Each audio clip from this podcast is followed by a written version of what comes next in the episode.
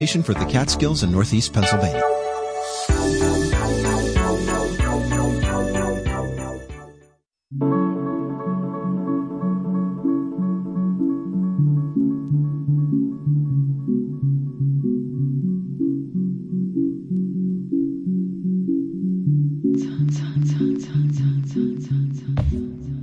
Hello, hello, hello, and welcome to the local edition. News and information to keep you connected in the Catskills and Northeast Pennsylvania. I'm your host, Patricio Robayo. As the year comes to a close, we are reaching out to our reporters and correspondents who we talk to regularly throughout the year. Our goal is to collaborate with them to deliver the most up-to-date news from our coverage area. Tonight we have Meg McGuire, the founder and publisher of Delaware Currents. Delaware Currents is a news project that tells the story of the Delaware River, starting from its origin in the Catskill Mountains of New York, flowing all the way down to the Delaware Bay. Meg, welcome back to the program. Before we go into the past year, you had an editorial in the Delaware Currents and you expressed concerns over the proposed budget cuts to the National Park Service, amounting to 12.5% reduction of a $433 million fiscal year. What can you tell us about this? The National Parks Conservation Association is where we got a deeper knowledge of what was going on. Um, and they are obviously ringing an alarm bell because the National Park Service has never been generously funded, but the fact that it could face 433 million cut or 12.5% of its budget, that's pretty drastic. And the way the association referred to it is this reduction could mean as many as 1,000 fewer staff to ensure visitor experience and safety, shuttered facilities, and fewer resources to protect our beloved natural and cultural historic sites.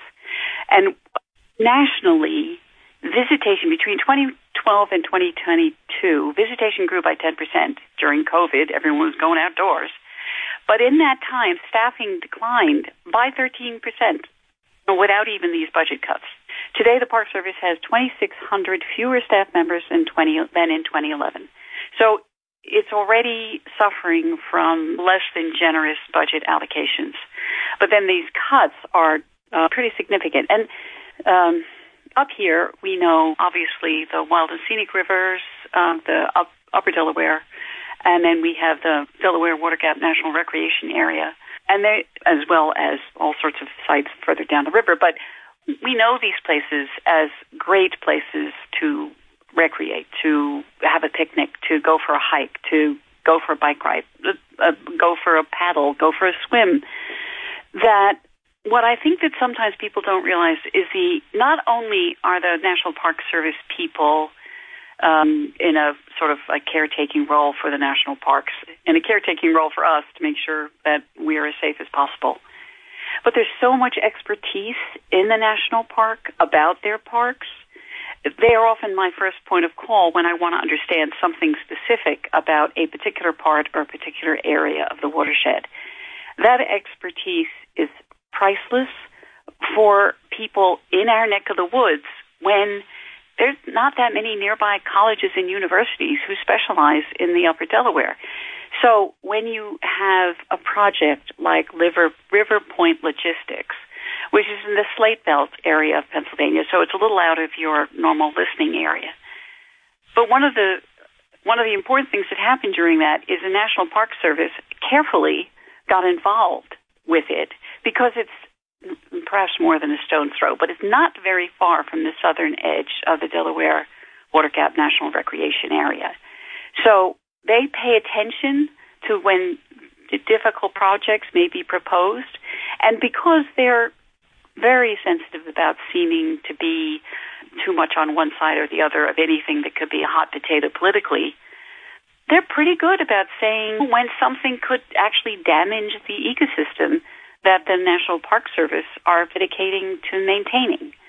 So um, it seemed to me that this can all happen this can all happen under the radar. And honestly, some of the messes that are going on in Congress, there's a lot of people who might pay attention to what Congress is doing and who are just not now because Congress is, seems to be such a mess. That we wanted to make sure that among the thousands of other things that our Congress has to pay attention to, and some better, some worse, that it might not be a bad idea for readers of Delaware Currents to know who their representatives are, who their senators are, and say, uh, we want to make sure that our national parks uh, do not suffer this sizable cut. Um, so at the bottom of the story is the four watershed states, their senators, and then the actual U.S. representatives that are in the watershed. So, and each one of them is a hot link. So it wouldn't be a wouldn't be a really tough lift to just hit the hot link, send a little note, and and you've done your good deed for the watershed. As I say, it was surprising in some aspects because we talked about what happened during the pandemic and how everyone wasn't going out, but now we have this sort of recent boom of folks going into there, but less staff are at the locations. The Park Service has 2,600 fewer staff members than in 2011. Now, the usage of the park grew by 10% during that time. So it's what? So it's already being strangled, death by thousand cuts, and the usage, especially in the DWG NRA, people are attracted to that park from northern New Jersey, New York, and as well as Philadelphia. So there's so many people that are using that park that there are times when the trash is the trash is a dreadful situation. There are certain times they have to close down certain areas of the park, and to some degree that is a combination of usage and staffing. If they don't have the ability to keep things safe and tidy for all the visitors, I think they are honor bound to close down certain sections in order to make sure that we're all kept safe. And if something were untoward were to happen to someone, I think people would be all up in arms about what the national parks might have done differently to make this danger less less problematic. And yet, because it seems to be a soft target, there's a lot of there's a lot of elements in the federal government that if the if the budgets were to try and attack, someone would scream. But the problem in a way with the national parks, they never scream. The only one who screams on their behalf is the National Parks Conservation Association. And so I'm just trying to amplify that voice because I, you know, it's, we have, uh, we have the parks that I talked about and then there is, we have the other 10 other Park Service union, units in the watershed, ranging from Independence Park in Philadelphia to Valley Forge to Hopewell Furnace in Elverson. They're not all national parks, but some are wild and scenic rivers, some are historic sites, national historic trails. There's so many different varieties of units that the National Park Service looks after. I just want to make sure that they can do the best job that they can. Do you think the rising gas and inflation has played a part in this? Organizations are seeing expenses go up. I just spoke to a town supervisor here in Sullivan County and one of the biggest uh, lines of expenses they have in their budget coming up the next year is, is healthcare. Um, do you think that plays into this? Imagine it probably has. One of the things that happened, there was all sorts of impact from COVID when it was actually happening and when it was at its height. And we were aware of those impacts. But I think what we as a country are experiencing is almost like a bow wave from a giant rock in a pond from three years ago. That bow wave is still hitting us. It's gas prices, it's insurance costs, it's how much does milk cost. And there's so many different ways. It's this weird dichotomy that we're in. Uh, by all the official tallies that they do, uh, our economy is healthy. Inflation is down. It's all that sort of stuff. But yet you ask mom and pop and Jill and John, they're really struggling because that the inflationary impact is still working its way through our economy. So could have had, could it have some impact on this? I would say quite possibly yes. But on the other hand, uh, the Park Service budget is 3.6 billion. The percentage, as a percentage of the total federal budget, it's less than one fifteenth of one percent. It's not like an enormous amount. And the Park Service is one of those things that actually generates money. So the travel to the Park Service, the staying at the Park Service, the exploration of their various sites, this generates all sorts of tourism dollars that the local communities around those parks value and need. So if this is clearly to me, it's a no-brainer these sites are, you know, they have become tourist attractions. I, just remember my trip to Puerto Rico and I went to one of the, this, the forts they have there by the ocean, which are run by the National Park Services. And you, exactly what you said, a lot of the businesses around that area cater to that due to, for people stopping in for restaurants, eating, picking up trinkets, just exploring what's around there. Um, so there is an economic boom when these things are uh, functioning properly. Yep, exactly, exactly. So it, it feels like while I, I think we even mentioned in that report something about we can't have a limitless budget. Everyone has to keep within some sort of budget, and I can respect that. I just think that we're cutting off our nose to spite our face when it comes to cutting back on the budgets for the National Park Service. Yeah, you mentioned in your article about the lack of funding, uh, economic federal budget allocated to the National Park Services. Do you think um, it will get better at some point, or, or, what has to change for it to be have more federal dollars allocated to the National Park Service? Uh, I think that to some degree, if our representatives take the issue seriously, that could that could really turn the corner. And I'm especially interested in those representatives that are part of the bipartisan caucus for the Delaware River watershed. Now, uh, these are that's a con- congressional caucus. It's not. It doesn't involve our senators, but a large majority of our U.S. representatives are members of that bipartisan caucus, and I think that's incredibly important for people in our in our watershed to uh, activate on behalf of the watershed because we talked about this before. The weird thing about the watershed, it's like a, it's geographically and geologically very much an entity, but as a political entity, it doesn't really. It's not a New Jersey. It's not a Pennsylvania. It is pieces of different places and can be a little sort of taken for granted or amorphous or not visible in some way. Um, and those representatives who are in the watershed need to be reminded that they need to have their responsibility for watershed emphasized. And, the, and honestly, you know this, the way politicians listen and then act is because voices are raised that they end up hearing. I've seen it in my reporting throughout the years that how local action and local outcry can affect if enough voters essentially in their eyes sometimes see that this is a concern for theirs and they want to be proactive in your community and so they could latch on to a topic if enough people make enough stink of a certain topic. So that's it. You know the history of our of the watershed and the Tocks Island Dam that was proposed for just north of Stroudsburg to almost to Milford. That was in a U.S. Army Corps of Engineers project in the 50s and 60s. But there was so much grassroots opposition. It was one of the first times the USACE was actually stopped in its tracks. And that was local people opposing it at the local, state, and federal levels. And when enough people opposed it, it eventually it was eventually never happened. I mean, that's one of the reasons why we have the DWG NRA, because all of that land that was purchased for that uh, to be flooded in this dam, once they had purchased it, mostly through eminent domain, they ended up turning it over to the National Park Service because it was basically empty land.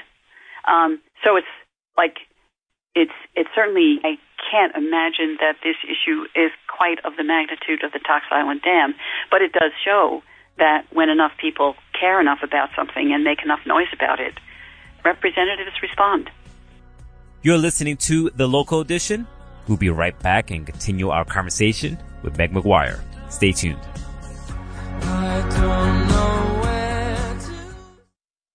You are listening to the local edition, winner of Excellence in Broadcasting Awards from the New York State Broadcasters Association. Radio Catskill. Listen local.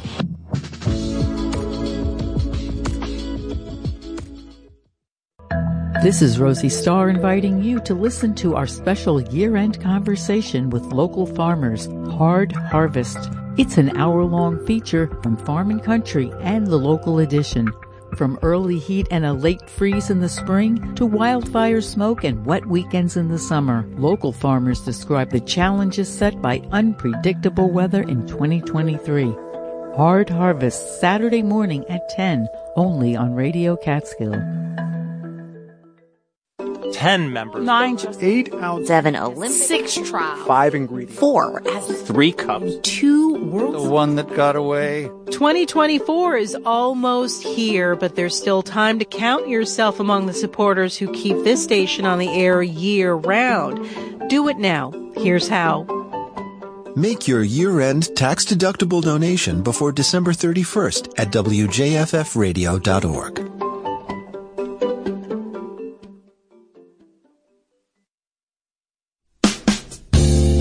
Welcome back to the local edition. News and information to keep you connected in the Catskills in Northeast Pennsylvania. I'm your host, Patricio Robayo. We are continuing with our interview with Meg McGuire. We're wrapping up this year. I just want to say, just get your thoughts on this past year on some of the topics we talked about. The big one was the watershed. We talked a lot about um, the aqueduct repair work um, that's Oh, going yeah, to begin. that's a big one. Yeah, that was a big story. So, so if you could recap some of the things that stood out to you this past year. the work on the aqueduct is clearly really important. Um, one of the things that's in the back of my mind all the time now is flooding. I think that um, there was an incident that I wrote about. It's not up in your neck of the woods, and so you may or not have been aware of it. But in Bucks County, which is just north of Philly, a relatively minor stream. I don't even think the stream had a name. It was a tributary of a tributary. There was one of these massive rainstorms that we're starting to see more and more of. They got locked in place for long enough that this stream not only did it overflow its banks, it swept away several cars and six lives were lost in that flash flooding.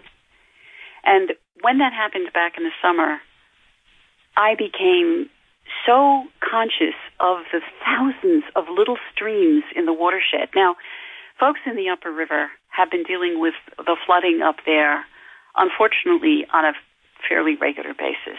So they may have some knowledge of where this flooding is likely to be, and perhaps they would be safer than in these flash flood situations.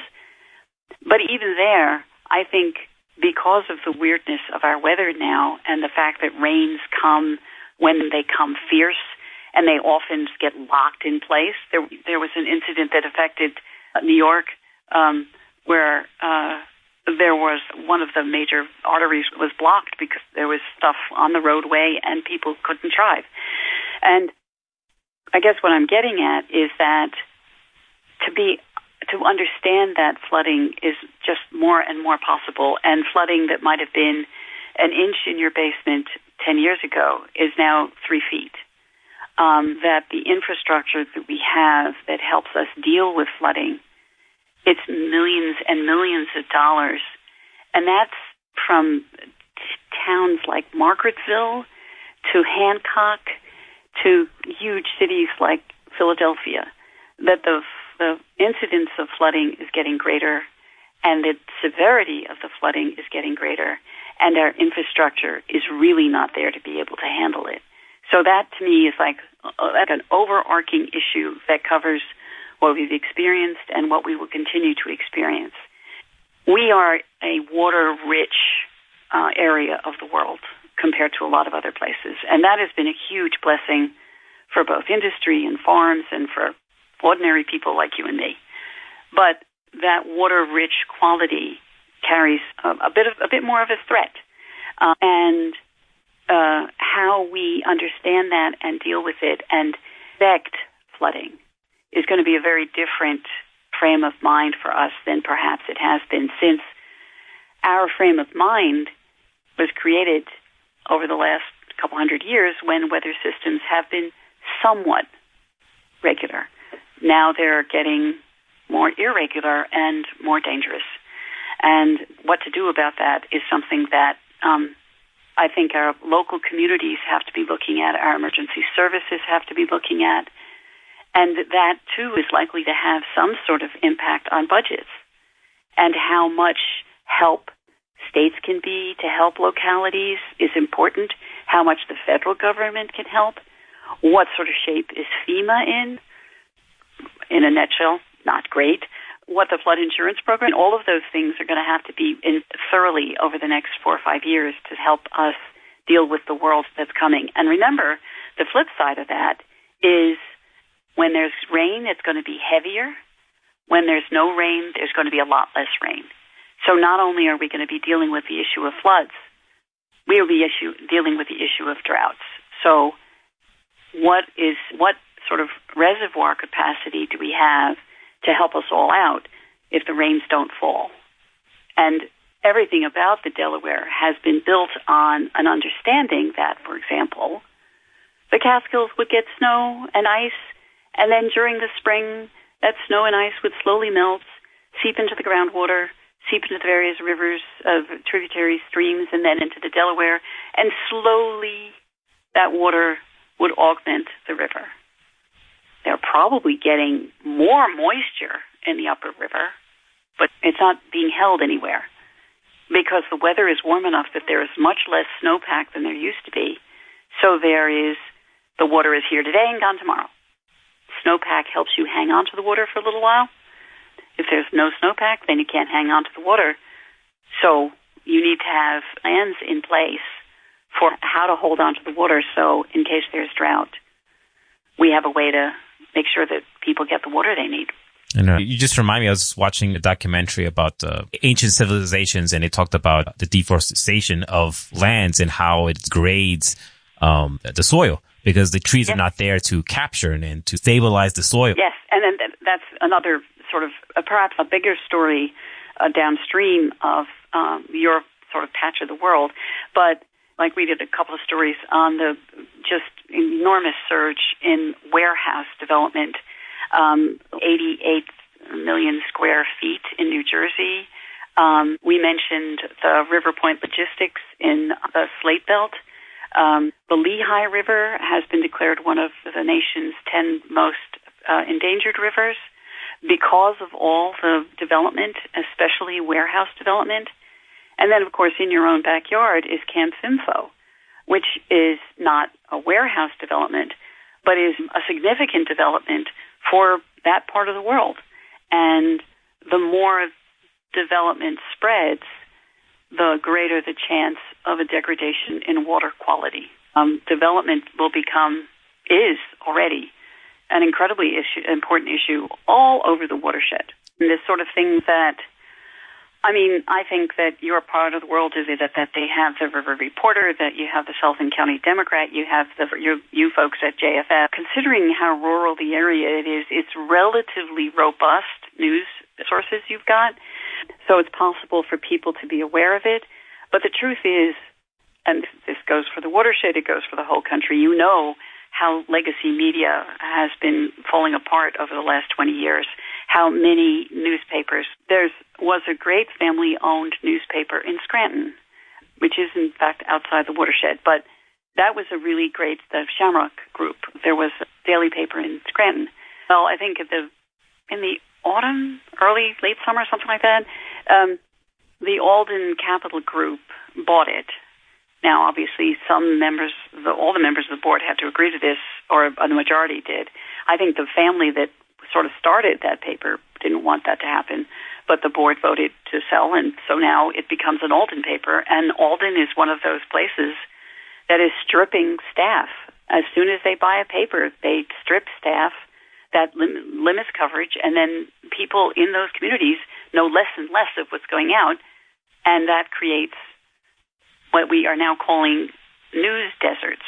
That people just don't know what's going to be going on, so they don't know to complain about it. So that there is a way in which, as I said, although all three of those news outlets are not necessarily fat and happy with staffing and budgets, there is enough there to help people know what's going on and maybe have something to say about it, which is great.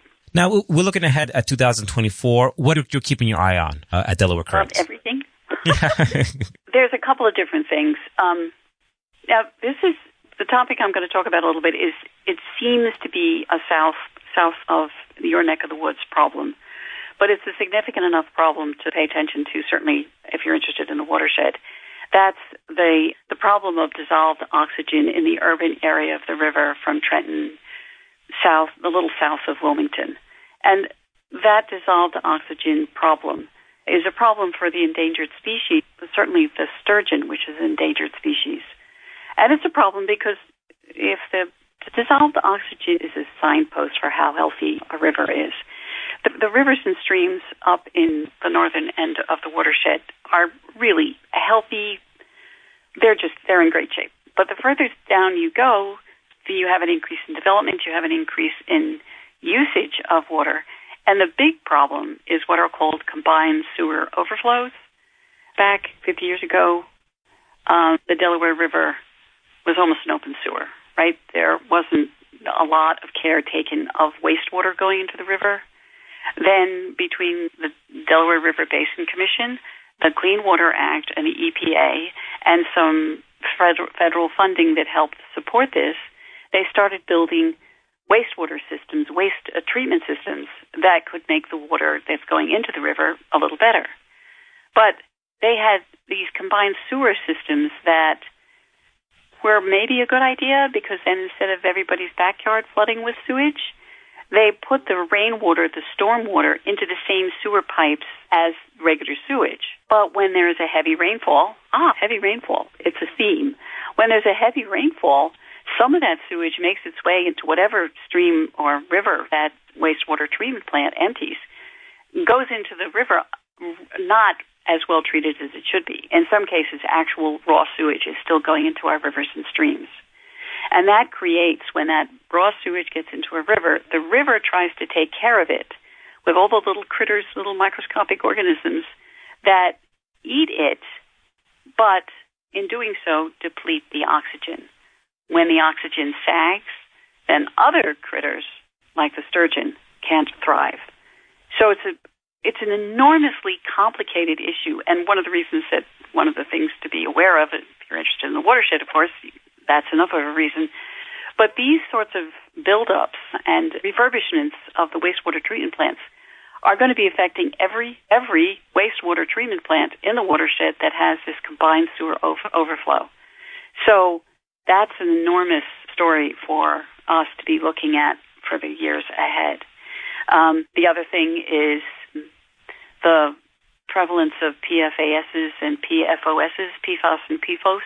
Um, they are, it's so sneaky and so prevalent. I can remember when I first started hearing about this, it was around airports, often by the military, uh, used in firefighting foam.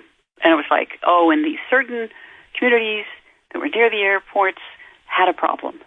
But the water underneath us is incredibly interconnected.